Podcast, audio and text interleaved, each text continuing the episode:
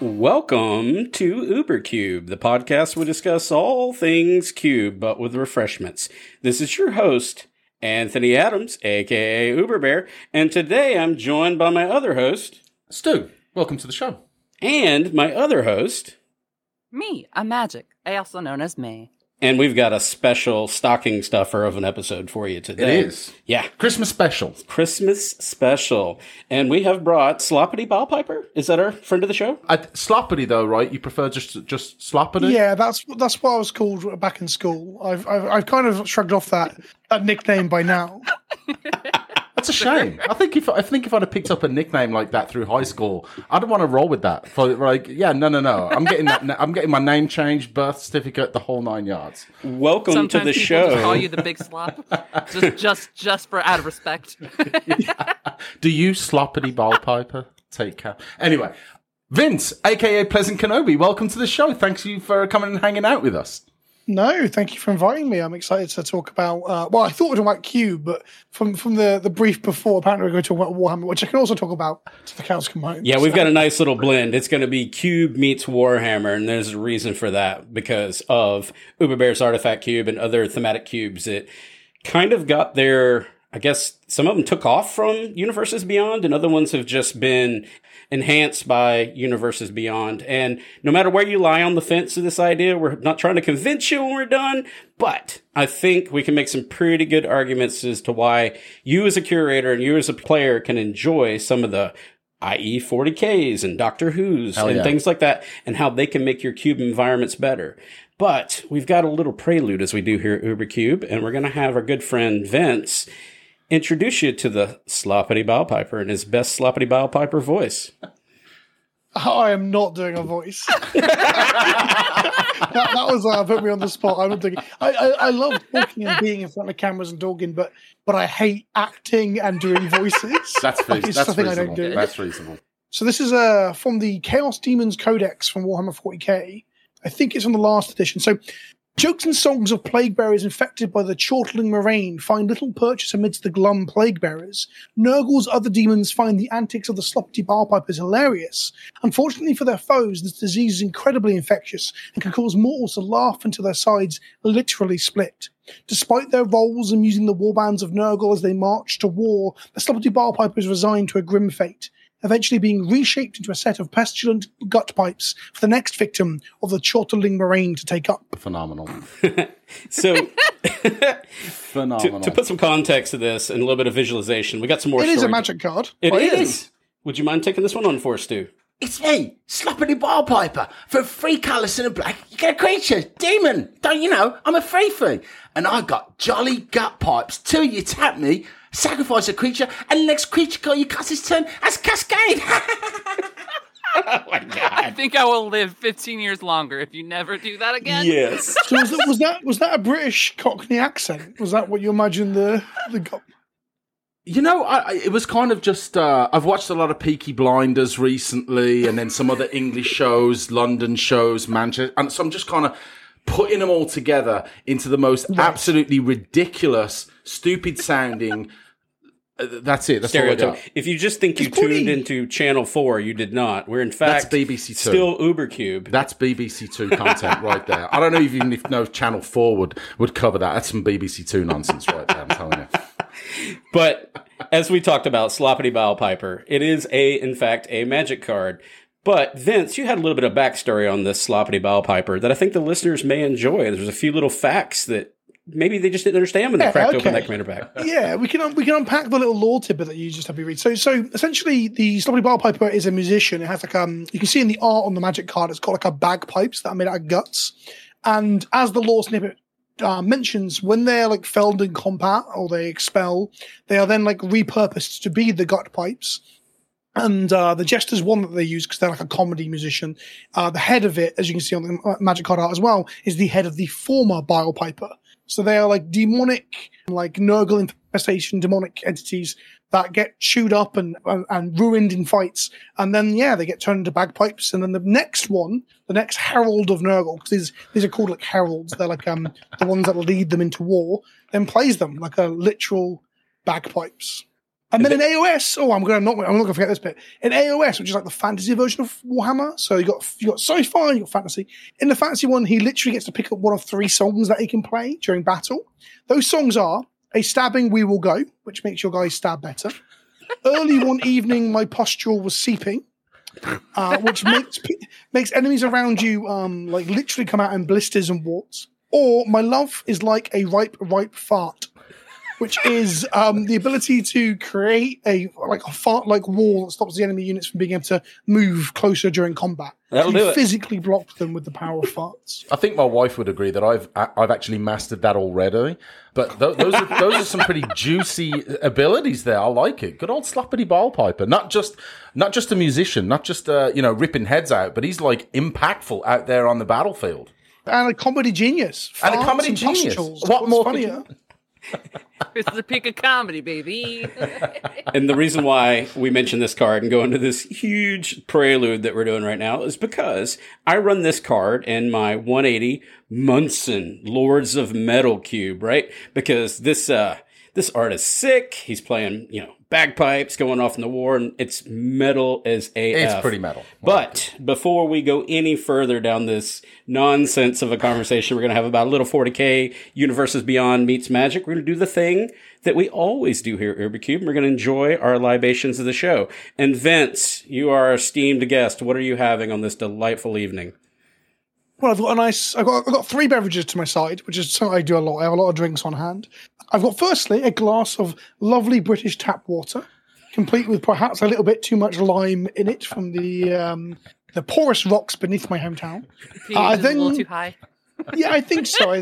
But it neutralizes the acidic nature of wines and things, I guess. It helps with my acid reflux. Nice. And then we've got a glass of rosé. I think it's a pink ganache. I don't really pay attention. I just buy the things that have the highest amount of sweetness and the least amount of dryness. So it's a sweet rosé. And then after that, I've already had one of these with dinner. I've got a zesty lemon cider. I've got an Aldi. It looks fancy. Obviously, people at home can't see it, but it's not fancy. This is from a discount European supermarket chain called Aldi. Yeah, we have Aldi. But they have... Oh, you guys have it too? Okay, we do. Great. Yeah. They have incredible European alcohol there, like fruit ciders and such. I'll have to try sometime. Oh, nice. It's so good. I'm a cider drinker. I like my alcohol sweet. If it doesn't taste like alcohol, I prefer that. I like Aldi. We got one right down the street. I haven't been to one for years. We're going to take a trip. For years, I've been begging them to sponsor me. I've been tweeting at them and talking about them on streams and podcasts. Here we are again. So if someone who works for Aldi somewhere can just go after your competition, Lidl. Yeah. Oh, Lidl haven't got anything on Aldi. Aldi has better meats, better sweets, better alcohol. Lidl's do have a fresh bakery though in the UK. Every Lidl's has a fresh bakery. It's their unique selling point to try and contend with Aldi. Nice. Aldi is still better. They just need to start selling Sloppity Bilepipers. I feel like they're missing out on their market right there. Let's get on with it. You guys are aware of the centre aisle of Lidl's and Aldi, where it's just random shit. Yes, so yes. It'd be a box of spanners and a bag that looks like a dog or whatever. Imagine there's random surplus Warhammer kits in there. God, I'll be all over that like a dog on chips. May, what are you having on this wonderful evening?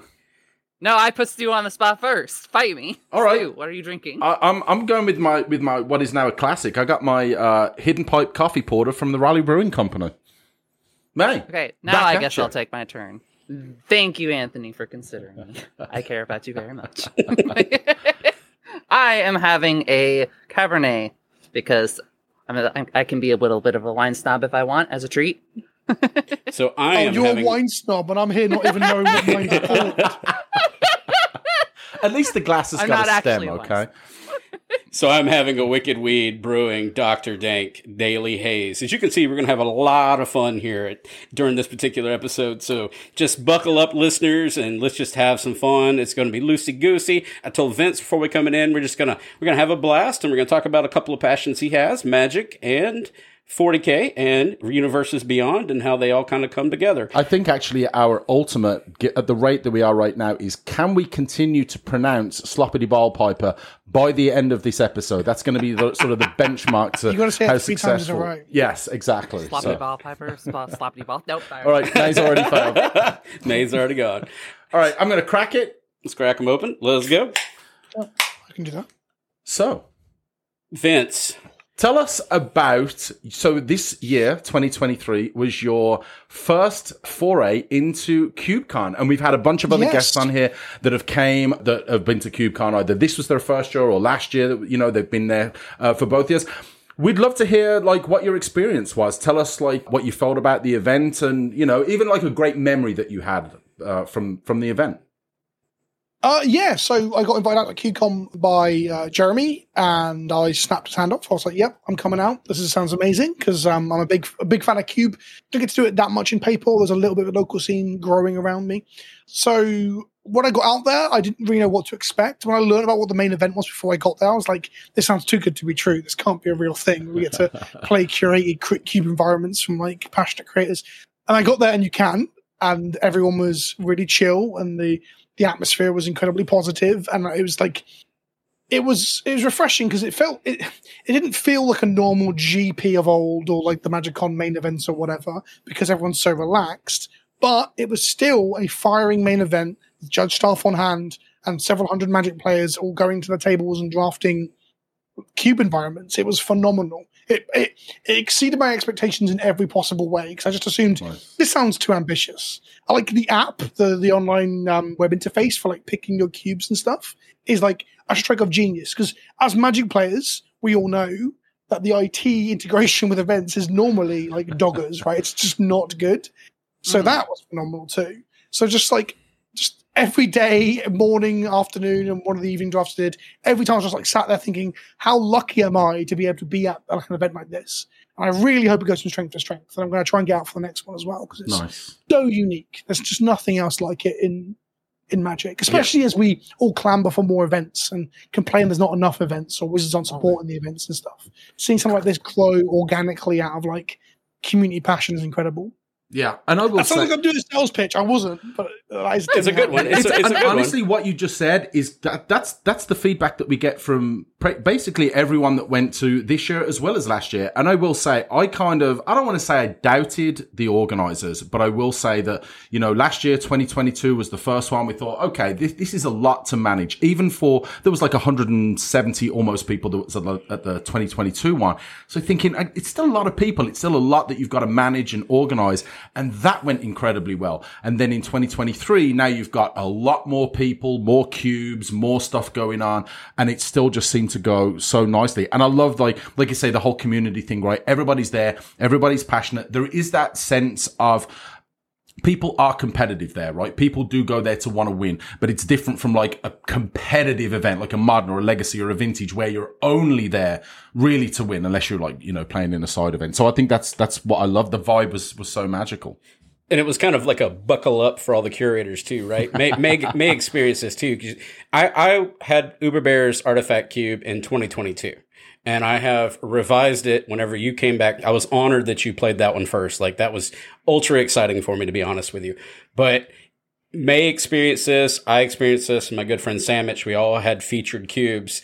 The fact that the CubeCon doubled and then more players came in, and the visibility, and people like yourself and, you know, Reed Duke and all these other individuals. Yeah, they all showed up to play some Magic. And, you know, as curators, we're like, oh my God, I hope I got this right. Like, cause you feel like maybe this one card, it'll be this one card that'll unhinge your entire environment, right, May? You know what I'm talking about? Like, oh my God, I added a Palantir of Ornthok at the last second. It's going to destroy me. It didn't. It worked out. You got lucky. I got lucky. I dodged a bullet. Lucky. Agatha's Soul Cauldron dodged a bullet. But it was fantastic that you got to draft my cube, and I was just honored that I got to walk around and see you playing it. I walked over at one point, and I'm jumping ahead of the show notes, and I introduced myself, and you were in the middle of a match, and I saw you with Manglehorn and Crystal Shard bouncing it.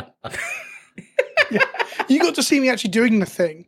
You were lucky enough to come over when I was getting like run over by Warhammer cards, which I guess we'll get to a little bit later. But yeah. When I realized it was an Artifact Cube, and I realized, because I perused some of the lists. I can't remember if I got to see the Artifact list. I definitely put down as a cube I wanted to play.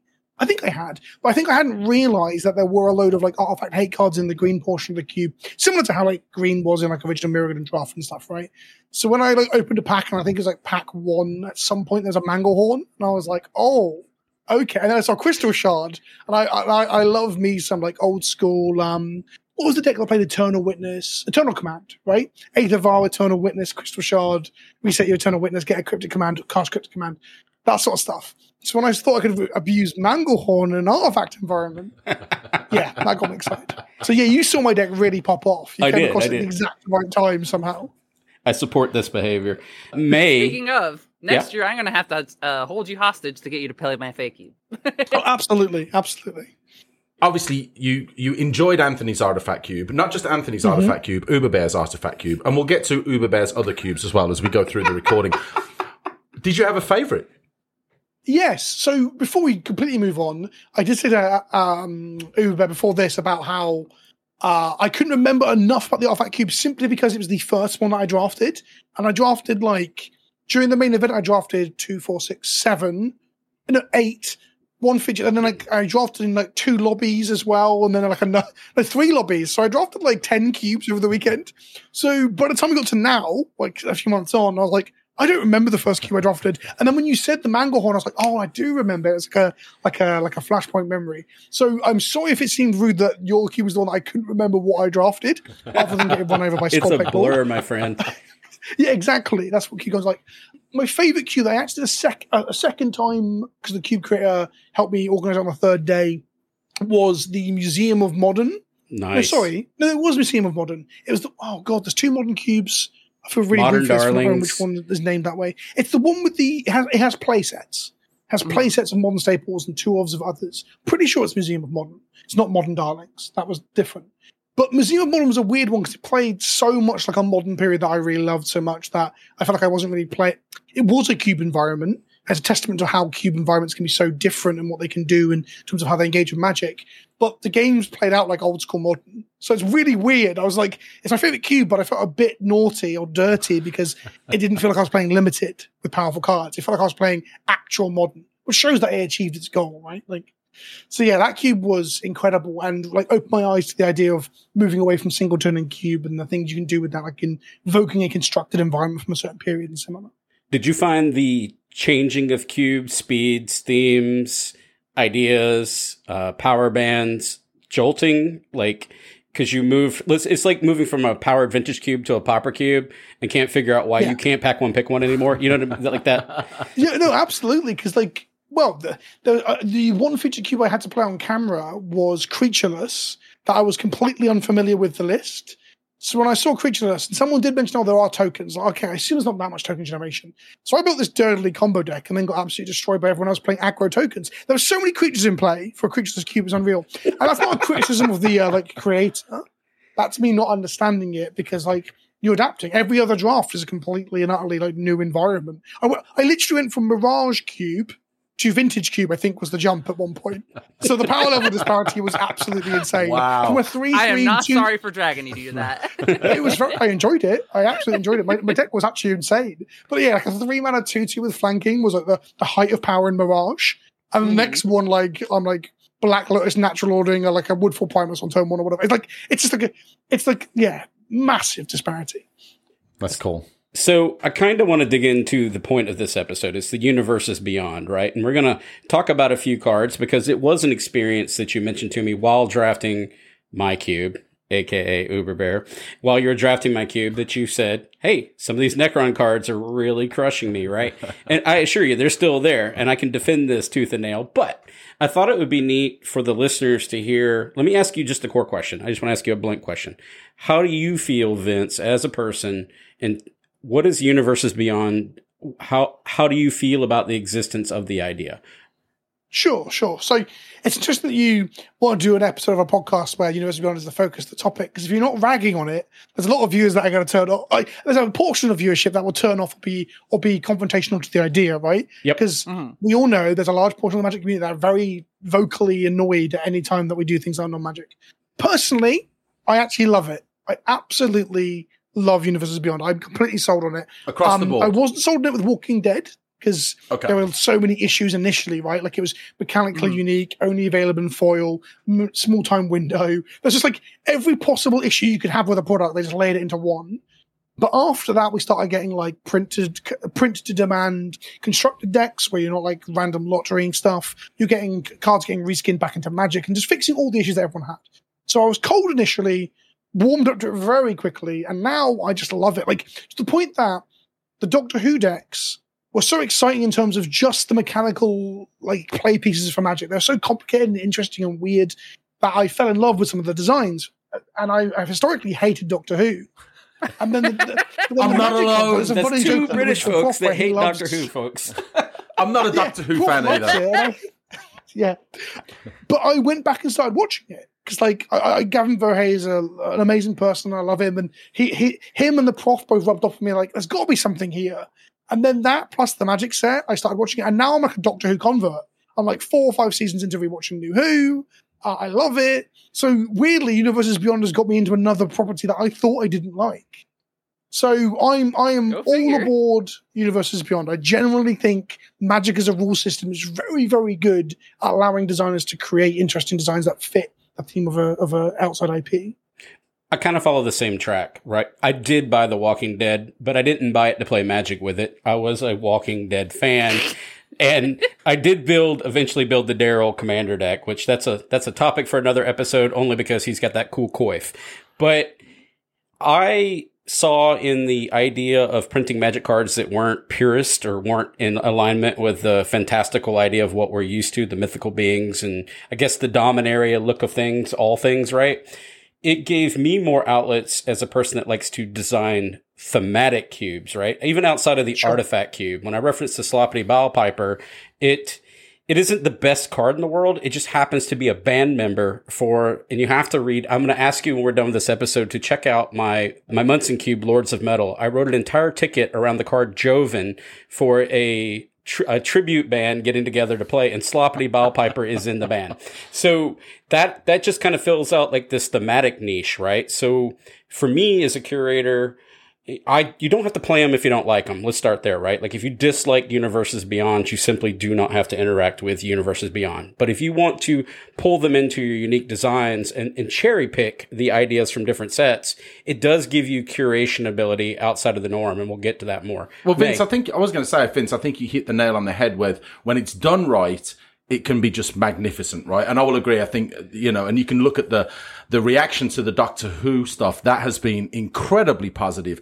I also didn't like The Walking Dead, and I was a little cold on the whole crossover thing.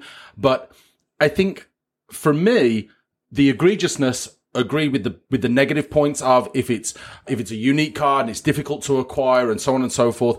But also, I have a bit of a problem. Have you seen the new? There is the Evil Dead. I love it, but they didn't. I love the Evil Dead. Yeah. I bought the Secret Lair, but I have issues. Why is Ash a pure steel paladin? You had a whole episode on this.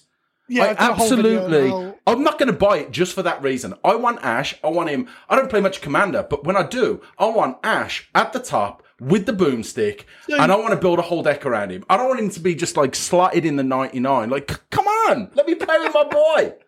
So I wasn't going to buy.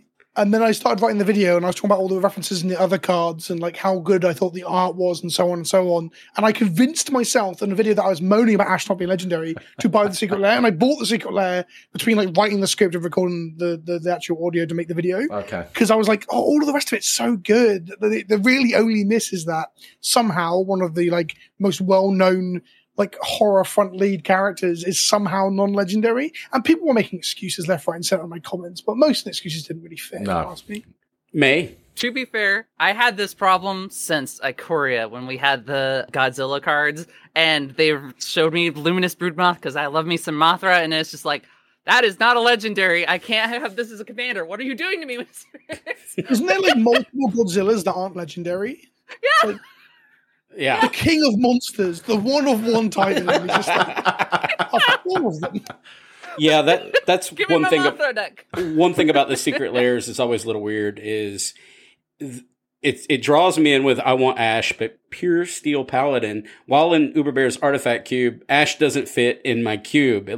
So I get this weird I don't know what to do with this card, so I can't order it. That's a really cool alternative situation to that is that if you were building a horror-themed cube, pure steel paladin now becomes more fitting to your cube because you've now got an Ash shotgun overhead, draped in blood and sweat. Which I do have. Thematically looking. Exactly. So so it's really interesting that the secret layers, because something that I talked about at CubeCon that I've made no progress on was that CubeCon encouraged me to start thinking about a science fiction cube. So the idea was that I'll do only cards that are like science fiction tropes. So each, I try and make each, I've literally not done enough of it, so don't ask me too many questions about this. But like the blue-black identity would be paranoia, and I'd go with the paranoia stories of, you know, when there's like doppelgangers on your ship and stuff like that. So it'd be clones and things like that. And then we'd have like Titans and Kaiju for another bit with the green-blue and so on and so on. And in the circumstance where they change things and put different art and stuff, there's a future site that has a literal space rocket on it, for example, from one of the secret layers. So you actually get this point where you get cool secret layers that can fit your cube. But in reality, you can also just get altarists to alter your cards or get alter sleeves. So true, I mean, true. I'm saying this, but in reality, we are an affiliate. You're an affiliate of Alter Sleeves as well, aren't you? Yes, I am too. We are too. Let's go. Alter Sleeves. Get your Alter Sleeves. Get your Alter Sleeves, people. Let's get that shill out. Yeah, if you've got a food cube, there's one of my Alter Sleeves from years ago that I got commissioned by an artist last year or the year before, is Creator Hoof Behemoth coming over the tree line, but his giant leg of ham. Perfect. Just coming through the tree line. Okay, I'll be looking this up. Because you've got to go ham. So yeah, you can do that with Alter Sleeves. So it's not all at the mercy of Wizards, but I guess it's an interesting thing to, if you stick to original printings of art, it kind of gives you this, like, it gives you some design limitations, I guess, which I think is interesting. I don't know. Oh yeah, I think that was a big part of me with the Feycube, where I have to stick within the theme of I care about fairy tales, folk tales, fables, etc., and getting certain secret layers or etc. let me play with cards that normally I don't. And I'm glad that we get to explore those spaces. Like, even though I don't really consider like Lord of the Rings classic fairy tale, a lot of those cards tend to fit that fable narrative in the way that I need. So I was able to. It's the last great fairy tale, arguably. Yeah. Would you alter cards or get alter sleeves to make cards fit Feycube? What's a thing that doesn't fit that could? Any sort of royalty from a different plane? I don't know. One of the leaders from Mirrodin, who's currently like metal and all that sort of stuff. Would you get them if they fit an archetype or mechanical identity? Would you get them alter or altered sleeve to fit into the Feycube? See, I actually have a very specific story because I tend to be a little bit more particular about it just because when you submit it for the main event, you just have to have legal cards. So if I want to get it, if I want to introduce it, it has to be like altered. And I really, really needed Thought Scour in there. And you know, the original art for Thought Scour is just guy getting his, Why are you showing me Ash Nuts? He wants to get him a beer. I was just passing it over. Keep going. Are you telling that we're having a drinks break in the middle of her story? No. I don't know why. Hey, you're like, this is like, you know, just. Stu just likes to pass Ash Nuts coupon around during episodes. I just like to pass Ash Nuts coupons. So with Thought Scour, it's like this character getting his head drilled in with his brain, like, yeah, it's a very gory, like, borderline body horror, like, lobotomy. Exactly, right? And it's just like, it's not very fairy tale. But then, you know, I got the reprint of it that had fairies on it, and I was just like, I'm excited for this. This is perfect. This is exactly what I needed, and I was able to slot that in. And instead of just sitting down and being like, you know, I probably could have just altered it, you know. I personally struggle with this idea. This has been set upon me. Like, I have a fem cube where everything has to be a woman. It's the entire cube design must be female or woman, period. And I cannot bring myself to, like, take an artifact and mod it to have an image. It feels like I'm cheating the spirit of the cube. So I will wait 25 years to get the print of, like, Gilded Lotus that now has the young, beautiful, you know, woman on the card or a young lady, and it fits the vibe of the cube, but I don't want to just, if for me, it feels like cheating sometimes. Like, I'll mod a card, but I don't want to cheat to make the card fit the theme to force it in, even if it's functional.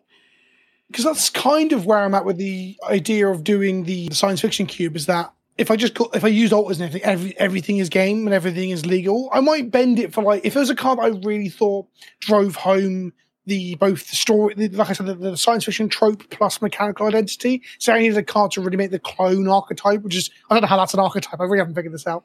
But how to make that actually work, then I'd consider it, like getting like a Lazav changed to look like a an evil Spock or something. I don't know. But I do agree with you that it does feel like cheating because although it's arbitrary and we are allowing Wizards of the Coast to like put those barriers in place, it does kind of, I don't know, it allows you to stop somewhere. Because really, if we allow alters in our thematic cubes You can just do anything. You can just alter it. What's stopping you from making a vintage cube? Getting all of them altered to fit the specific theme. That's my next one. I was going to say, vintage cube, but everyone's a pony. Which sounds great, actually. I think that'd be very funny. This is why I'm being so particular. So, I have this Doom cube. I am a huge fan of the early Doom games, right? So the cards that I'm putting in, artistic references to the original Doom games are the crux of the design space for this cube. All the flavors and the themes and the mechanics are kind of pretty secondary, to be honest. I just want it to play well. But the theme of the cube has to be that. And I'm really being so strict on myself. And even cards where, when Anthony's looked at cards, Uberbear's looked at cards and be like, man, that's so Doom. And I'm like, yeah, but it's not the Doom. It's not the Doom that I'm looking at. It's not the OG Romero Doom, right? That's part of those original games. So, and I'm not going to alter cards, even if they're flavorful for the cube. I want Wizards art that looks like those OG games, and I want to play Alice in Chains while we're jamming. So were you really hoping the Evil Dead secret lair would have in it, or the secret card in that secret lair would be a shotgun or a chainsaw? That would have been amazing. I don't think we know what the secret card is yet, do we? I don't know. No, because I've ordered it and it haven't arrived. Okay. I know all the other ones from around that time are starting to show up, and there's a lot of random foil elves. And everything's a command tower. There's so many different command tower variants in these secret layers right now. I saw one that looks like the windows. Hear me out. What if the card that this is just me railing the conversation from Alters? What if you took Embercleave as a chainsaw? Yeah, that'd be sick. Okay. That would be flavorfully appropriate. I'm jamming it. I think it should be the shotgun. They won't because it's Wizards. But it'd be better if the Embercleave, the thing that literally blows your opponent's head off, is not the chainsaw. It needs to be the boomstick. And it just says, this is my boomstick as the flavor text. It'd be so I would good. Get that Alter Sleeves. I would get that. I would get some alter for that. It would just be boomstick. But yeah, that's the kind of flavor that I'm going for, right? That's important to the design. So we'll see. It's interesting how, as curators, we're not just latching on to the mechanical aspects. This is a good card. Yeah, that's easy enough, right? That's something we do. But also, we're looking very much for it to be in the context from our artistic perspective. If we've all talked about it, it all matters. We don't want to cheat. That's no one putting those rules of restriction on us except for ourselves. I mean, we can all agree with that, all of us, right? Mm. Yeah. But yet it's still there. And it's so experience driven. Something like this is a pack. Anthony's talked about. Sorry, Uberbear's talked about the Munson cube, right? It's metal, right? So we're putting on, right? Let's put some Pantera on, some Metallica, some Meshuggah, right? We want to get angry. We want to play those kind of cards. I am and I'm a big video game music nerd, so I want to play the Doom Cube. I'll put some metal on. I'll put some music on that's appropriate. But you know what I want to put on? Right. I just want to put on the old Doom music. Let's put that on. I've got a tangent for you. So the band Inferi, they're a death metal band, death metal band from America. They're great. I've seen them live twice now because every time in the UK I go and hang out. We play Commander before we play. Their latest single, Tainted Pact, named after the Magic card. I bought the T-shirt from their merch booth, which has art on it, or it has Tainted Pact on it. The artist that did the art is the artist that did the Kaldheim and the Phyrexian lands in Magic. So there is a T-shirt that you can buy that has Tainted Pact written on it, because that's a song name, that has art by a Magic artist, which by a death metal band. So that T-shirt should probably be in your repertoire for when you bring the metal cube somewhere. Hell yeah! It's so many crossovers and everything. I love it. Those are great. Three of them play Magic, so. Shout. Very cool. Nice. So kind of one of the sticking points we've had is Universes Beyond or Secret Lair or whatever you want to call it, right? All these expansions. If it's not for you, bear with us, right? But if you're a cube curator and you're looking for opportunities to maybe find a cool idea, because I've been inspired. We've all talked about this, a card comes out and it inspires you, right? Well, I want to ask, we have a 40K aficionado. And you, as the expert, Vince, because I had to Google this stuff. I didn't know what I was doing. You had to explain to us how the points work. I mean, I immediately latched on. Is it Canlander? Is it like Canlander? Yeah, one point for a black loader. But my question for you is Canlander. Did Magic, the IP, do justice to the 40K when they developed the cards? In your opinion, from being outside the game. Like 90% of it, yeah. Like I think they really smashed it with the vast majority of Magic cards. They're really, really good in terms of like just making you feel that they were either the character themselves, what they did mechanically within the game itself, which they didn't focus too much on because the mechanics of the cards changed so drastically. Like what Sloppity Bilepiper does in 10th edition is so different to what he did in 9th. So don't focus on that because weirdly, Bilepiper is the one where I don't know is other than the whole there's a disease that makes people laugh and then they recycle his body parts. I don't really know how that works for cascading. I guess, oh no, cascading. You sack a body and you use that body to make the next spell. So it does fit thematically. Of course it does. So there are, most of them all fit. But that right there, I've just realized, as we've talked about it, I've just processed how the Bilepiper works in terms of his lore, his canonical identity. So basically, 95% of them were all hits. I have one bugbear, which actually fits from our previous conversation, that Magnus the Red, who is like the greatest psycho in the universe other than the Emperor. And he is this big, huge, like I think he's like 14 foot tall, half chicken, powerful wizard. And his Magic card actually just outright sucks. It's like a bad 6 mana, like young PZ. So I got an Altarist to alter. I'll show you on camera. The viewers at home can't see it. We can describe it the best we can. I mean, I'm just hung up on 14-foot chicken. Actually, better put it on the screen. I'll take a picture. We can put it in the show notes. Let's do that. Yes, because I'm making a video about this, but I haven't got around to it yet. So this is a Niv-Mizzet the Firemind, who's one of my very first commanders. And I've had him altered to be Magnus the Red. Got it. There we go. So because Niv-Mizzet the Firemind is a combo-centric, powerful powerhouse for 6 mana Magic card, right? I know Perun is better, but Perun... This is the original, right? This is the OG. Yeah, the OG. So Magnus should have been this. Magnus should have had the power to kill gods with his spells. So I was so annoyed by how weak the Magnus the Red in the 40K one was. I went and commissioned a physical repaint of one of my favorite Magic cards of all time. So on the whole, 95% really on flavor in terms of power level and like what they do and stuff. A few misses, mainly with the chaos. So let's talk about, we're getting back to the My Artifact Cube. That's the inside joke. I'm sorry, my? Who's my? My. But My Artifact Cube, one of the things that you'll find in a lot of artifacts is that black isn't very represented in the color spectrum as far as artifacts are concerned, right? So when the Necrons came out, 40K, it was a gift basket for me as a curator. That's kind of the point I'm driving home here is I would have never thought of that. I was always on the struggle bus trying to fill out the black section within that cube with some classic Magic cards, right? But when this came out, I remember this was right before CubeCon #1, and this set was released like a couple of weeks before CubeCon actually launched, and I was emailing John Terrell going, please, dude, please, let me put these cards in here. He's like, I don't know. Like, I'm in there in the mail, man. Like, I'm checking the tracking numbers. He's like, well, have you considered removing them from the list? I'm like, my cube's going to suck. If literally, because black had no identity until Warhammer 40K. And we've got some cool cards, like, and I'm going to ask you about a few of these, but we got, like, and I'm not going to read them. They'll be in our show notes, and you're welcome to look these up on Scryfall because they are word soup. Maybe we'll pick a few of them. But Chronomancer I'm already reading it. I'm just going to do it. Chronomancer, 1 colorless and 1 black. You get an artifact creature, Necron Wizard, flying. Atomic Transmutation. Pay 1, tap, sacrifice another artifact, dry card, then has Unearth for 2 colorless and 1 black. This was just an interesting, and it's a 1/1 flyer. This was just an interesting card to add to an artifact cube because it allowed black to actually start doing some of that Rakdos sacrifice, right? And then the Unearth is a really cool ability, and it just filled out a lot of slots. It gave me an opportunity as a curator to expand outside of the not so great. I mean, I got the occasional artifact. I had some pieces. I'd have to look in the Wayback Machine, but I could tell you that my options beforehand were like some really bad Mirrodin cards or something that just checked like it gets bigger and it's a 0/1 flyer artifacts. It was terrible. Well, this is a cool card. It flies, which this is amazing. Awesome.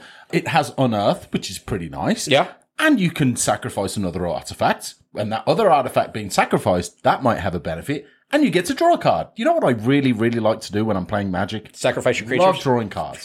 Love drawing cards. So I'm kind of getting the thing 1/1 flyers. That's my favorite thing to do. 1/1 flyers, exactly. So Vince, how about this next card? I want to ask: are these individuals present in the game of 40K, or are these unique names? Yes, absolutely everything you see there. Actually, actually, Anakir, which is one of the legendaries we might talk about in a minute, might not actually have a model anymore because he's super old. But yeah, all of these are present in the main canon and stories and the books and stuff. And then all of them have units that have data sheets, so they've all got playable rules. They're all models you can build and paint and then play on the tabletop with rules. They did that for pretty much everything. There's a handful of cards that don't have actual units, but it's very few and far between.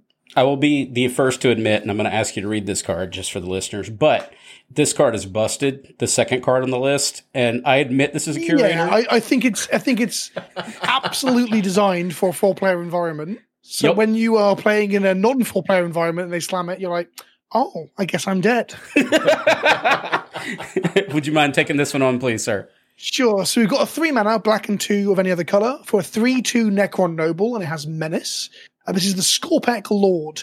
So these are, for a bit of fluff and flavor, these are the 4-legged Necrons. They're part of the Destroyer cult. So when the Necrons were transformed into robots to save themselves from the radiation and the diseases that they were suffering from, the Destroyer cult are the ones that didn't make the transference well. So they're all driven mad and they all want to go into melee and just rip people up. So that's all the Destroyer cults.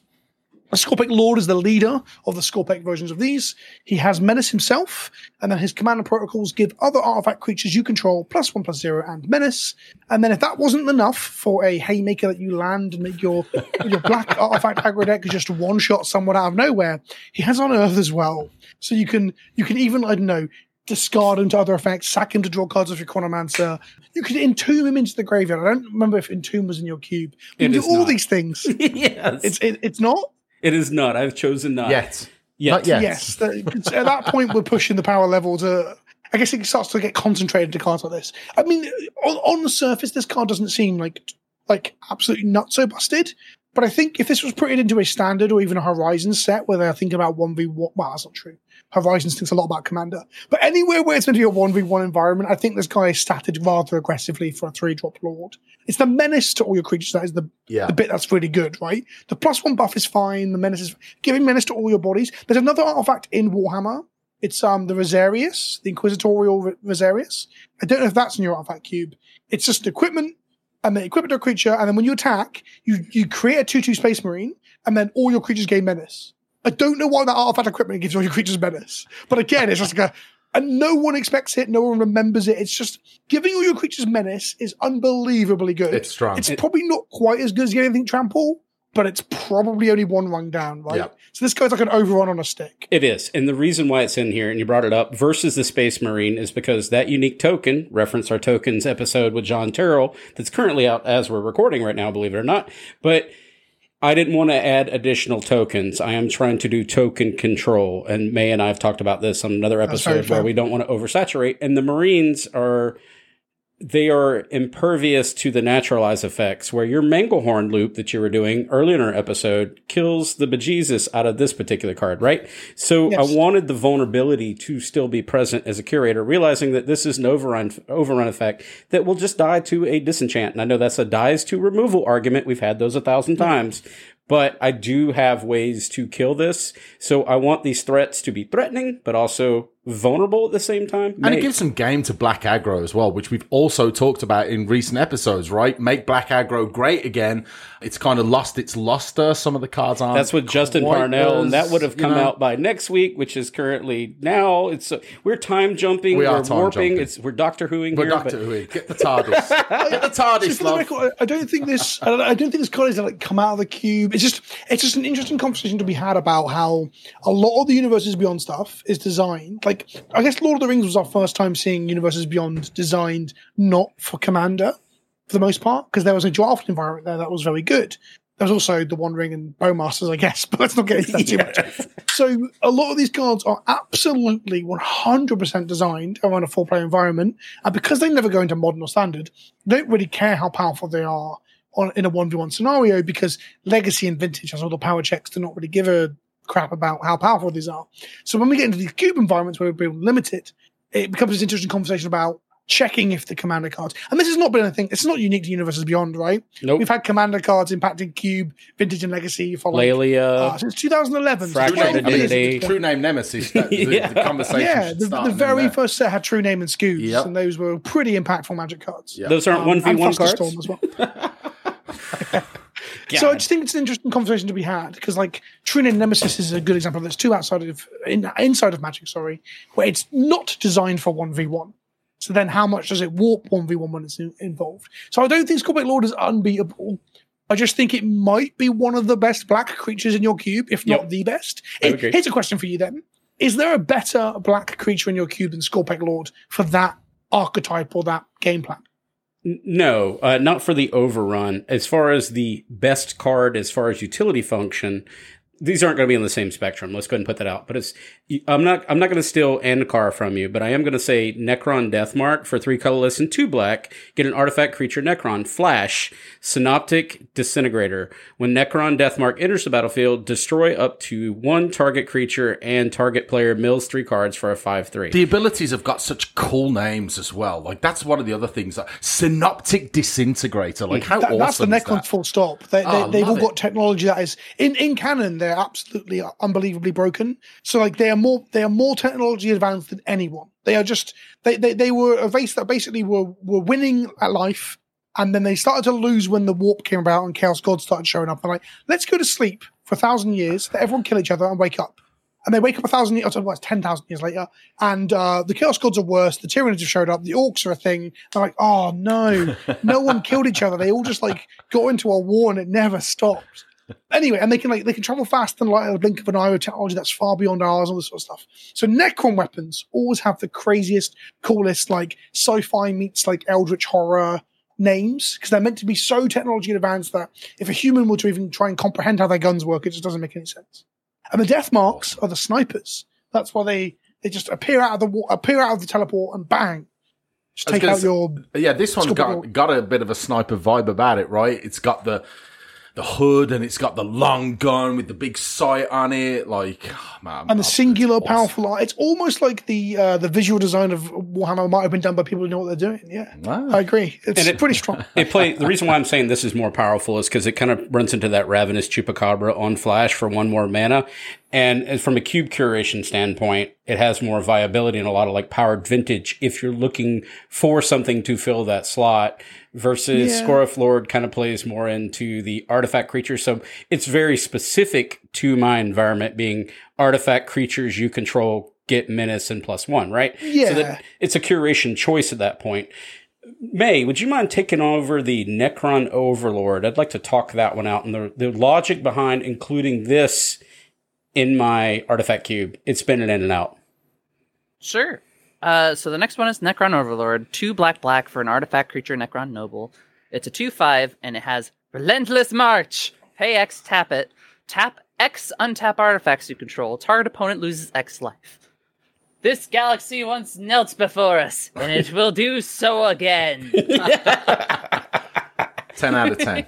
10 out of 10 for that. I like this card a lot. I think it's awesome. So on our journey back from CubeCon, we had a massive in the minivan debate about, like, what are you going to change, Anthony? Because, you know, we left, right?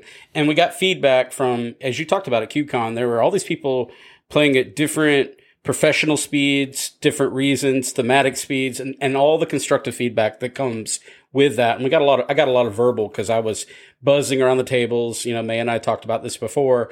And one of the things I got is you said, I got overrun by a lot of like small creatures. We'll just say like the equipment creatures or whatever. The biggest argument here was that big old booty. That was that 2/5, right? Like that is pretty good stopper for some really fast aggro stuff. Nonsense. That was the first argument that my friends, Stu and Chris and all these guys were talking about on the road trip back. Put this card back in. The Relentless March has a very associated cost to it, right? Pay X, tap X of your things. You have to be very vulnerable to that. But that's a very powerful effect, but I don't think it's too powerful from a curation standpoint. And this fills out that 4 mana slot nicely. What do you think about this one, Vince? I think, like, thematically, it's really cool that he utilizes his armies over a longer term to crush the galaxy before his boots. But from a gameplay perspective, I think this ability gets stronger and stronger on two things. One is how much flash or instant speed effects you can hold up. So, for example, you can hold up Deathmark. They do nothing on their turn. You just pay 5 mana, attack your 5 things, and do 5 damage to them, right? So you're playing this defensive end-of-turn flash tap-out thing. And then secondly, it's how defensive you can build into that. So you said big booties, right? If you've got multiple X4s, which like just brick wall aggro, and you just sit dodo ducking and just tapping out at the end of your opponent's turn, and that's the kind of strategies I like. Holding up my Crystal Shard at the end of their turn to reset something, having a 2/5 body. This card reminds me of Aether Grid, Gear Up Aether Grid, those sort of things. I love making treasures and clues, and then never drawing cards or making mana and just tapping them to shoot people.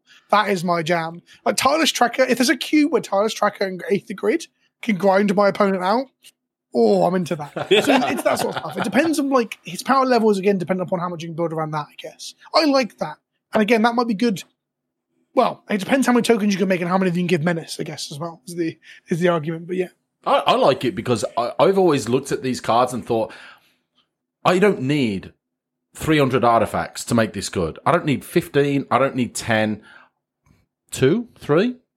Maybe. If I'm so glad they didn't put sorcery speed on this, by the way. Yes. Oh, yeah. So important. That is a trend that needs to die. Yeah, sorcery speed stuff is... It makes sense from like, the limited environment of like current like Ixalan and stuff, right? Where...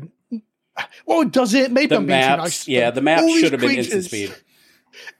So maps probably could have benefited from not being sorcery speed because they would have been useful, right? But at the same time, Get Lost, the new removal spell that makes 2 maps... I love that card. Currently playing Timeless on Arena, their version of Vintage. I'm playing a Chalice deck, no Plowshares, 4 copies of Get Lost. I'm blowing up people's Okos, and the opponent doesn't know what to do when you kill their Oko with a 2 mana instant. Anyway, getting on to a tangent. It's all the creatures from Ixalan that tap to do cool things. All of them, for the limited environment, are all sorcery speed. So I will never play them in Gladiator, Highlander, Commander, Brawl, Cube, or anything. Because I'm like, I'm not putting a sorcery tap 2 creatures card in any of my decks. So that sorcery speed restriction has made almost every card in that limit environment just like useless to me in a way, which is a shame. I don't know. How you guys feel about that. I agree. I don't like doing anything at sorcery speed. I don't even want to win at sorcery speed. I want to win at the end step of the player to my right. That's the kind of way that I like to play Magic. You know, you've done your turn. Okay, thank you. I'm going to win now. Start shuffling your cards. I like sorcery speed. Well, they start the combo and you get them. Yeah, absolutely. That's my jam. I started playing in Portal, so I love sorcery speed, just FYI, guys. It's my favorite speed. The time is now, old man. Don't interrupt. Time is now. I love Portal. Sit in the car, get in. We're playing at instant speed. Uber yells at clouds. Vince, what about this Anorakar, the Traveler? What do you know about the lore of this thing? Like, what is? So this is going to be a blank from me. I'm not familiar. He's coming out of their like portal technology, which is called I think Dolmen Gates, which is a reference to like Gaelic folklore in the real world, I think. But anyway, yeah, he travels. It's from his name, and he's using their portal technology. But as far as like in canon, what he does or who he is, I'm not really familiar with him. Sorry, there's a hole, a dark spot upon my knowledge there. The cards from the 40K set, though, did give me an identity profile for Black that was very unique, and that's kind of what we're trying to drive home from this: is whether you're on the fence, is love, hate. As far as Universes Beyond, it does allow you to cherry pick as a curator what fits your need or no need at all, right? Like that's what's interesting. Even the secret layers and all that. I'm neither pro or against any of these ideas. It's just when they come through, I'm not as excited or enamored about the secret layers, for example, as they once were because they're not so secret. They're every 3.5 weeks. But simultaneously, I, as a curator, and I think May, we get to find some cool arts and stuff that fill out our niches. May, what are your experiences with any of the Universes Beyond as far as we talked about? I think you said D&D kind of fits some of your profiles, etc. Oh, yeah. Like, my favorite, technically, Universes Beyond, it doesn't have, like, the little triangle thing, so I don't know. Doesn't count. Doesn't count. We were to do a format, which I really want to do, by the way, where you play 4 of Universes Beyond cards, the AFR does not count, and then Battle of Baldur's Gate is also non-triangle, right? So I wouldn't include that either. Personally, why would we not count it? Right? Yeah, it's like it's not Magic, but it's Magic adjacent. So is that how we qualify whether or not these align? Well, there's D&D books of So here's the thing: you get D&D books of Magic settings, right? And you get Magic sets of D&D stuff. Yeah, but you probably would never get a D&D book for Doctor Who. That's my point. We're leaving company. We're talking 5 years. 5 years. Okay, I can understand your argument there, and I can agree with that. Well, there's just five other D&D creatives, actually, so maybe the door is open now. There's no resistance anymore because Hasbro has fired everyone. Mad Magazine. We're looking for new people to write for Magic, yes. Anyways, what I mentioned earlier was Lord of the Rings was just kind of the big one for me because it's like, these are cards that happen to fit my themes that I am already doing. And I'll also note that because it was such a good limited set, a lot of those cards ended up becoming loved for budget cubes.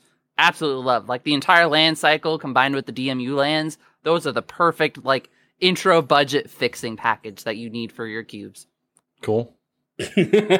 Anyways, you mentioned you mentioned the artifact earlier, the 3-mana Lord of the Rings artifact that makes puts pressure counters on itself and then makes you scry and then you mill and shoot in the face. Palantir of Ornithonk. I love that Paladin so much. Paladin of Ornithopter. Yeah, Paladin of Ornithopter. So I put the running joke here, Vince, is UberCube is I am. So the difference between May and I is she likes to take her time. She's very deliberate in her cube changes, whereas I am very spontaneous. I just open up a binder and go, let's go, right? Like, it's cube night. Well, right before CubeCon, that and Agatha's Soul Cauldron, both those cards came out, and I'm like, oh, well, these would be pretty great. So I'm going to put Palantir or Ornithonk. While I was at a charity event for Extra Life, we were doing that, right? And I saw this sweet, skinned out, beautiful foiled, and I'm like, this would be really pretty in UberBear's Horror Cube. Let's go. And then my buddy one night, he was sitting there opening up his trade binder, and he's like, I've got a Agatha's Soul Cauldron, which I'm going to spare everybody reading that card. I'm like, this card seems pretty good. Does stuff. I'm going to put it in UberBear's Artifact Cube. And like a week later, I like submitted them both for CubeCon with no testing. And that's kind of been the running like quip here. Whereas May, every 6 months, she'll take a time and deliberate, ruminate, decide. I don't know about 6 months. It's more like 3 hours. I don't have that much restraint. 6 hours. There's definitely a new Fae cube every 6 to 8 hours, right? Let's be honest. It's pretty frequent, the updates. But they're meaningful updates, right? They're purposeful. They're not just like, this card looks cool, we'll throw it in there, right? There's a reason for those changes. Whereas I just go, this card looks cool. But it's cool that there's different approaches, right? Yeah. Neither one is right. It's yeah, that's some the beauty people are methodical, of some people are scatterbrained, disorganized messes like me. That sounds like yourself as well. That's good. Yeah. I'm not saying that is what you are, but that's what when you're saying like, that's what I would do. That's what I do. That's 100% what I did. So I got another question for you. It's kind of it's another, I guess, sector or faction or what do we call it now? Kindred within the Universes Beyond of 40K. And we're jumping over to the two-headed giant and I guess we're going to call it the peasant grouping because there's one here. But what is the Tyranid Prime? How does that equate to the lore? So they are called factions. The Tyranids are basically a spacefaring aliens that they can't travel. They're really unique compared to everyone else. So there's not really any named characters. There's a handful. They don't travel at the speed of light. They slowly like crawl into like real space through like hundreds of years. So like that makes them unique in that sense. And they're also a threat from beyond the galaxy. So the idea is that there is a theory outside the Milky Way. Everything has been eaten by the Tyranids. No one else is left. And then the Milky Way, which includes everyone, the Necrons, the humans, the Eldar, the Orcs, and so on.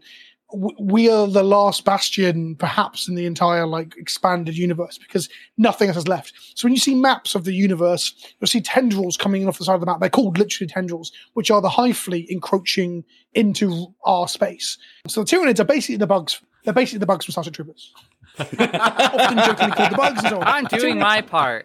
Yeah, exactly. And that's the thing. Starship Troopers is this massive like pastiche of fascism and propaganda and perhaps to an extent American culture around war as well. Mm-hmm. I need to rewatch it. It's one of my favorite movies of all time. Great movie. It's top 10 movies that right wingers don't understand when they watch it. Anyway, Warhammer is back on the tabletop, but with a British sensibility and mocking of Margaret Thatcher. But yeah, so that's what the Tyranids are. And the Tyranid Prime is not a prime of the Tyranids itself. It's a weird one. There's Tyranid Warriors, which is like just basically armored, basic frontline troops in a sense, but they're like elite frontline troops. And the Prime is just a leader for them. in essence. And the evolved mechanic is because the Highfleet, the Tyranids adapt. So the idea is that if you fight them in one sector, you'll jump to another sector, and then when you fight them next, they would have evolved or adapted to what you were doing because they're constantly changing their physiology. There's actually only like 2 or 3 strains of Tyranid, and all of them would grow and change different ways. The Trigon, the Gaunt, and so on. They will change. It's a shame that they're not red, or else I'd just be able to just Zerg-rush my opponents. I know I'm jumping brands, but whatever. There are some red Tyranids. Are there? Yeah, the commander deck was red, blue, green. One of the best ones. There was a Stuffy Doll variant in red.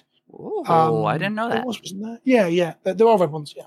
So Tyranid Prime for 1 colorless and Simic, you get a creature Tyranid evolve, and that's whenever a creature enters the battlefield under your control, if that creature has greater power or toughness than the creature, put a 1/1 counter on this creature. And then Synapse creature, other creatures you control have evolve. Well, why would me as a curator choose to put this in a 2-headed giant theme? Is because I support a counters theme very much like Carmen does with the counters cube, and I'm looking to expand that. This allowed me to get instantaneous triggers where I could start proliferating and doing the wackadoodle stuff that I want to do in the 2-headed giant cube, which is all about jank, right? Very kind of falls into, I guess, David McDarby's Live the Dream type of cube, but from a 2-headed giant perspective. And when I saw Tyranid Prime come out, it really fit that I want to do a proliferation where I start doing counter distribution, pushing them around, using cards like keyword target so I could put them on my opponent, etc.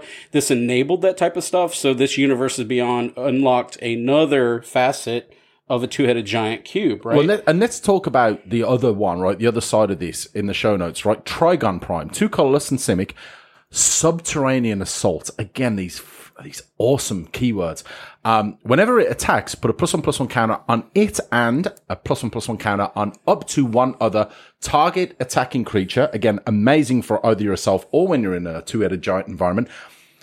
But then you've got that creature can't be blocked this turn, and it's a 4/4 for 4, and it's uncommon. Yeah, so little. That segues into what I'm going to say. Well, it's here. A little power creep ? Well, we talked about this on other episodes as well. Like, I'm not only getting a 4/4 for 4, but I'm getting to put +1/+1 counters on 2 creatures, and I'm telling that creature can't be blocked. Dig it, because it was uncommon and it fit a very niche portion of a cube, being rarely restricted. Our good friend Samich, that had Samich's Peasant Cube at CubeCon 2023, inserted this in his environment, and the feedback he got from people like Gavin is this card was OP, going back to your original argument in the conversation that we had in the beginning about the Necrons, where you experience some of these Universes Beyond really push the threshold a wee bit further than traditional Magic cards, and they were intended for a Commander environment, yet we saw as curators the potential to fill out niche archetypes within our different platforms and our different cube, rarity restricted, whatever, whether it be 2-headed giant or artifact cube, or in that case, a peasant cube, to do something a little different. It filled out a role, but then sometimes it can bite you until you get the playtesting. In this case, that card, in fact, he since removed it and put, I think, like Shark to Crab or something in there. To be honest, I love Chris. I'm kind of surprised that he decided to put it in because it looked broken off the bat to me. It's nuts how powerful that is. Well, he also, I'm shocked it's on an uncommon, honestly. If that's an attack trigger that makes 2 creatures unblockable, in any other limited environment, that uncommon would just be, it'd be a rare easily. Yeah. Right? And it'd be a rare that people would complain about other people opening and wrecking them. Well, let me put you in the mind of a curator, because he defended that idea, is that Simic in the peasant environment was one of the least desirable. So he wanted to put a card in there that would attract and draw you as a player at CubeCon to draft Simic. And maybe in this case it overstepped, but you learn that as we learn, right? It's through no fault. But that's what happens, right? Do you know what else is really cool about this card is that it mechanically and in canon, it's the thing that it's like their transport. So instead of getting a rhino or a vehicle that you put monsters into, the Trigon will burrow its way out and create bring with it a squad of units that kind of like come out like a transport mechanically, but come through the tunnel with it. So in this case, Subterranean Assault is them making that tunnel, so your guys can get under the defenses. Oh, flavorful. Oh, it's point. Beautiful. Just a little bit pushed in power level. Just a little bit. So Let's move over to some more Universes Beyond. These are recently revealed. This is going to be the Fallout set. And I want to talk about a couple of these cards and how I have looked at them from a curator standpoint, and I want to get some of the player feedback. And the first card that I want to cover is Radstorm. For 3 colorless and 1 blue, you get an instant Storm Proliferate. I just led into this idea talking about, again, Uber Bear's two-headed giant cube. I gotta have some branding, man. I'm sorry. But like when I'm looking at stuff like Tyranid Prime and Trigon Prime, which I don't run Trigon Prime, I wanted to push the counter themes. And by the way, I'm not shaking my head because of branding. I'm shaking my head because, yes, let's take Proliferate and make it Storm. And then throw it in a cube. Yes.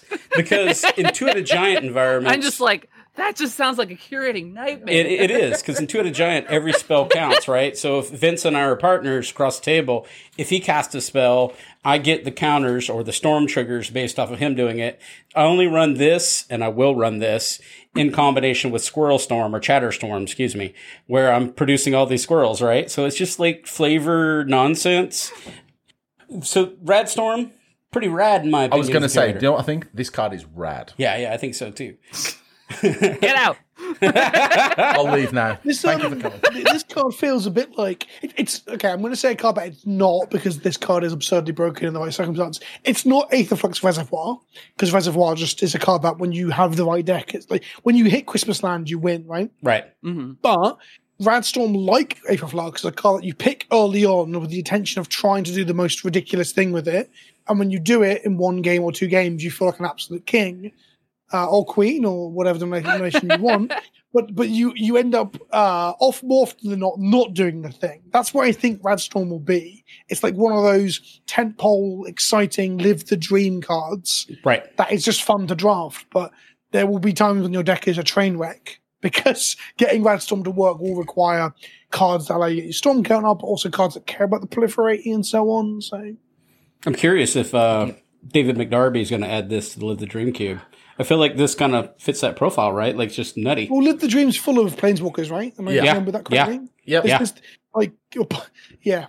Planeswalker Storm, that's the goal. I mean, and again, I feel like this is one of those cards that I look at and I don't feel like I need that much storm count for this to be hugely impactful. Even if one spell has been cast before it this turn. One spell, that's it. Now I get 2 proliferates.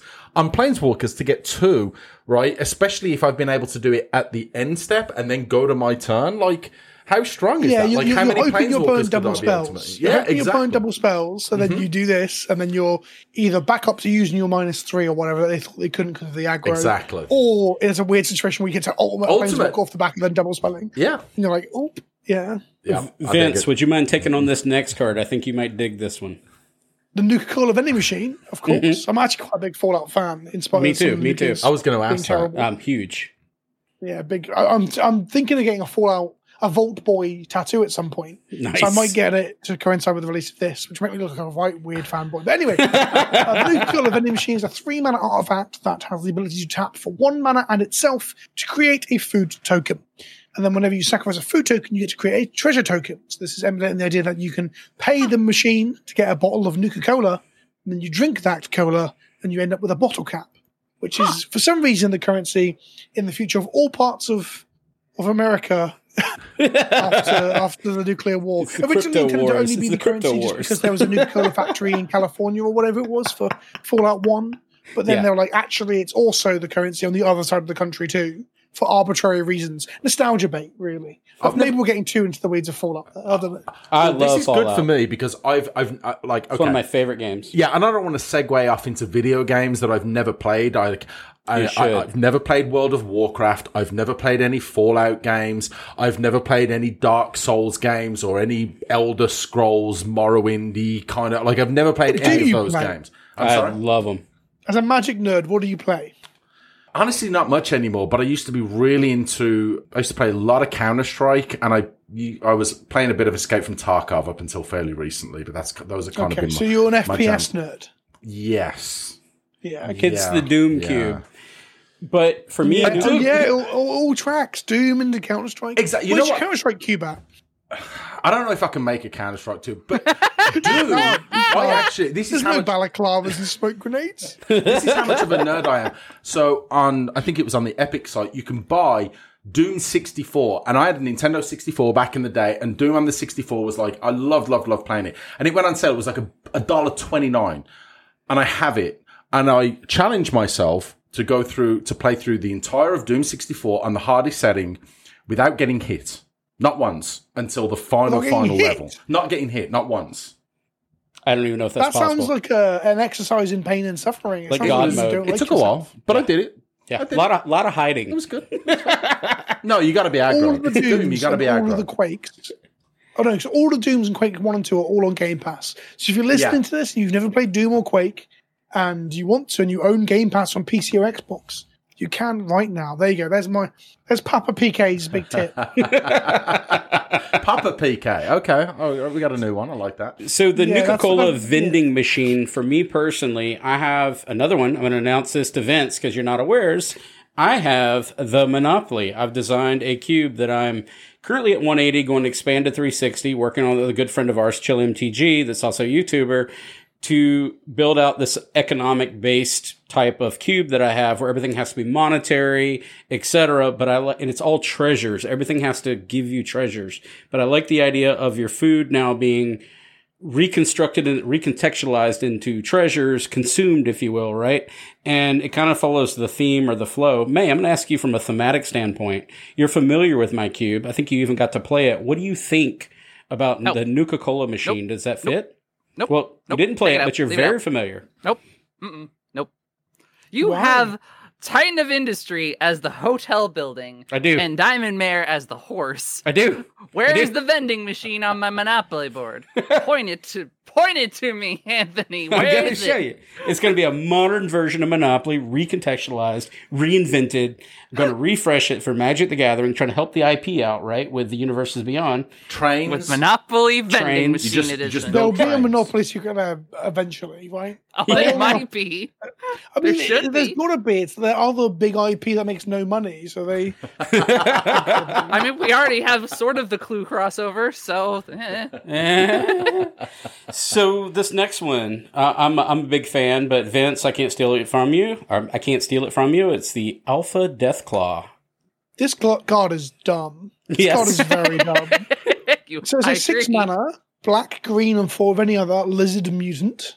It's got menace and it's got trample. It's a 6/6, and then whenever it enters the battlefield or becomes monstrous, you may destroy target permanent. Mm-hmm. And its monstrosity cost is 7 mana, and don't forget, monstrosity isn't just reactivate your ETB, it's also put 4 counters on it. So you can become a 10/10 with trample, and it can remove 2 different blockers across 2 turns. And beyond, on top of all of that, the bit I do like, even if it pushes its power level a little bit, is that it doesn't say non-land. So for the first time in absolutely ages, I don't know when we last got one of these, we have an ETB destroy target land effect. Yep. I don't know when we last got that. So it's kind of crazy. Primus? That's what I mean. Woodfall Primus was printed in like 2009. Yeah, so we got to actually. Primus is like Warwind block, right? We got a legitimate Vindicate on a stick. It's pretty great, actually. I like this card. Yeah. I don't know where this is going to fit, but this one caught my eye as a curator from the Universes Beyond. I'm thinking maybe powered vintage for like something that Cheaty McCheaterson, cheated out with like a.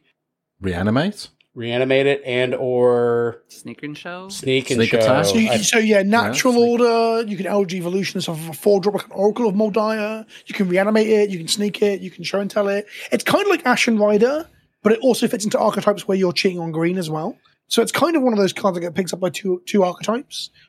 Three. You're Cheaty McCheatersons, you're Reanimator, and then you're Big Green as well. I always play Big Green. Because natural ordering into Hoof to kill them is my number one priority. But if I can natural order on turn 3 for Woodfall Primus to take them off a color, that's my second priority, right? Mm-hmm. And this is this just better than Woodfall Primus? Probably not in the natural order deck, but it probably is in the ramp deck where you didn't get natural order. This card is really dumb. It's six mana. I'm looking forward to it. I love it because it's six mana. I love cards. I love the Cheaty Cheaterton cards that are very castable as well, right? So we talked about Grave Titan not too long ago, right? Mm-hmm. Grave Titan, even in a reanimate deck, I don't need to reanimate Grave Titan. I can cast it fairly easily with all the fast mana. This at six mana is very, very castable. So, and again, I love the fact that you mentioned about land destruction. I am a fun is a zero sum kind of player. I am very, very happy to take all of your land base, your mana away from you and just sit there cackling while I cast my spells and you look at your hand and complain about, well, this isn't magic. I can't cast my spells. As you'll find me stopping you from searching your library and wastelanding you is absolutely the best kind of magic. Yeah, so me as the curator, though, I'm very choice in those fields that I will allow, right? Like, so for me, this is Vintage Cube, Power Vintage Cube. I don't want to include this, even though it has monstrous in it, same Matuta Giant Cube, because I have no desire as a curator to blow up lands or go to those extremes, so it doesn't fit the... I guess the fun context of that environment and how I want my players to react to it. Whereas my vintage Power Cube, I'm okay with everything you both just said because it's a different vibe, right? It's an acceptable zero. It's kind of like a rule zero type of play style in that point, right? So I don't want to push those levels outside of that. So I think it's fair. Very choice. That's so fair. My next card that I have on here, and I put this one on for me in particular, because this is going back to... This is a flashback to what we said before when we're talking about our altar sleeves and our altars and how do we get around as curators to make cards fit to our environments. And me personally, I choose not to warp cards. I'm excited. It makes like Magical Christmas Land when I get a brand new printing. So I'm always looking forward to a card that will make a cube better. And I have a cube that May has helped me rebrand and rework, the Femme Cube that we talked about before, where it's all women and females in the Magic multiverse and celebrating the idea of that, right? Preordain for one colorless and a sorcery gets scry 2, then draw a card. This is a very powerful Magic card that's known to the community. But recently in the Doctor Who set, they printed an art with women on it. And for me, it's like, that's my excitement level. Whenever I'm looking at these Universes Beyond and I'm seeing these new cards that are being released, when I get to see a card like this, it's like the Blood Artist recently, and I don't know what set that was, where they recontextualized it as a woman. I got to add it to the Femme Cube, whereas before it was completely... Wasn't that Midnight Vow?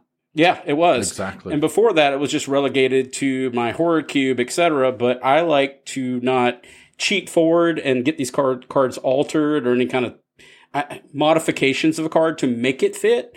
So the universe... But did you know this isn't the first Femme Preordain? Is it not? No. It's also very hard not to miss these things, my friend, because there's 1,000 sets at all times. And also, not a secret there, in Jumpstart, there was an anime. I'm also, I don't know what their pronouns are, but Animatu is on the Preordain from Jumpstart. Really? I didn't know that. Yeah.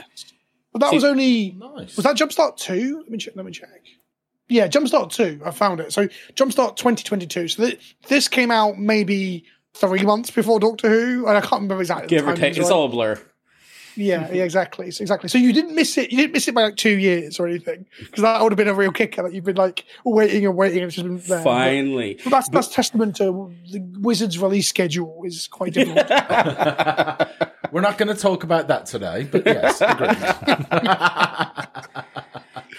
But no, you're right. Sorry, I didn't want to detract from your point. I just thought it was really interesting because, like, I'm sure there's one with like a little that's what it's kind of like a puzzle you solve as a curator, right? Like, as you're talking about designing your sci-fi type of design, and he's working on his Doom Cube. You're very explicit in your rule sets. Like May is deciding, and we're not calling it Universes Beyond, but she was trying to decide whether or not she wanted to breach out into, I don't know, the Lord of the Rings set, or she wanted to go into AFR, etc., right? And that's challenging as a curator to decide what is your...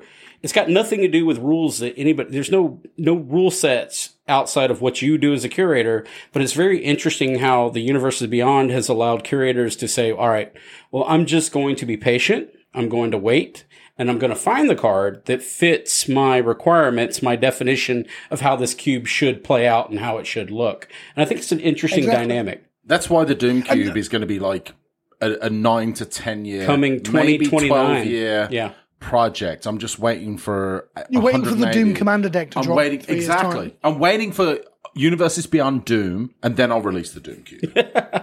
because that's the point. So the Preordain you mentioned that you were saying was the first example of the Femme one. It's the first, I think, sci-fi cube, because it depicts not necessarily the TARDIS and Doctor Who, but there's someone there with like wires attached to a headdress on their head, and that can fit some of the sci-fi themes, right? So this will be the first Preordain that I'd allow in there. And further to that, the sci-fi cube, the reason I've done like zero work on it right now is that with Fallout coming and then space opera coming 6 to 12 months after that, I'm like, is there really, do I really want to create this thing that's going to get absolutely upturned and completely revamped by the time we get to those?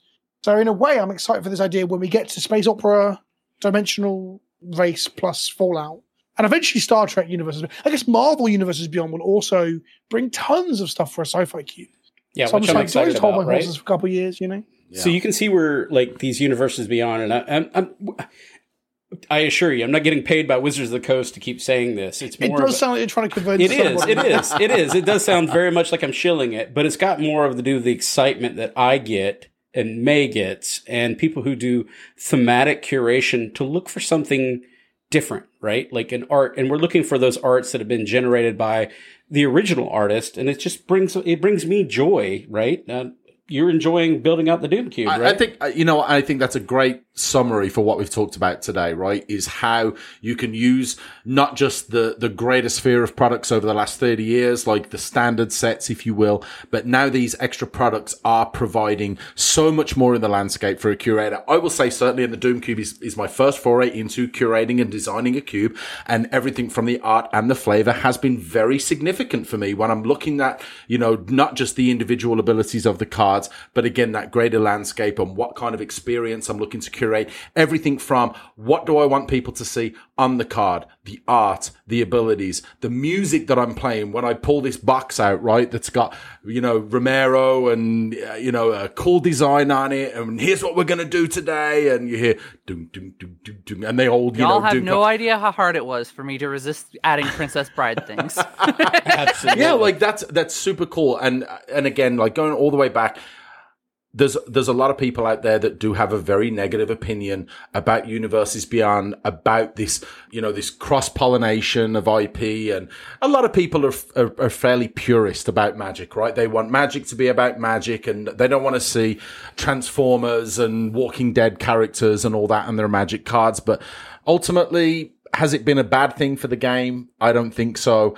Has it been a good thing for cube curators? I think it has. I think it has to. Vince, you have any final thoughts on this topic?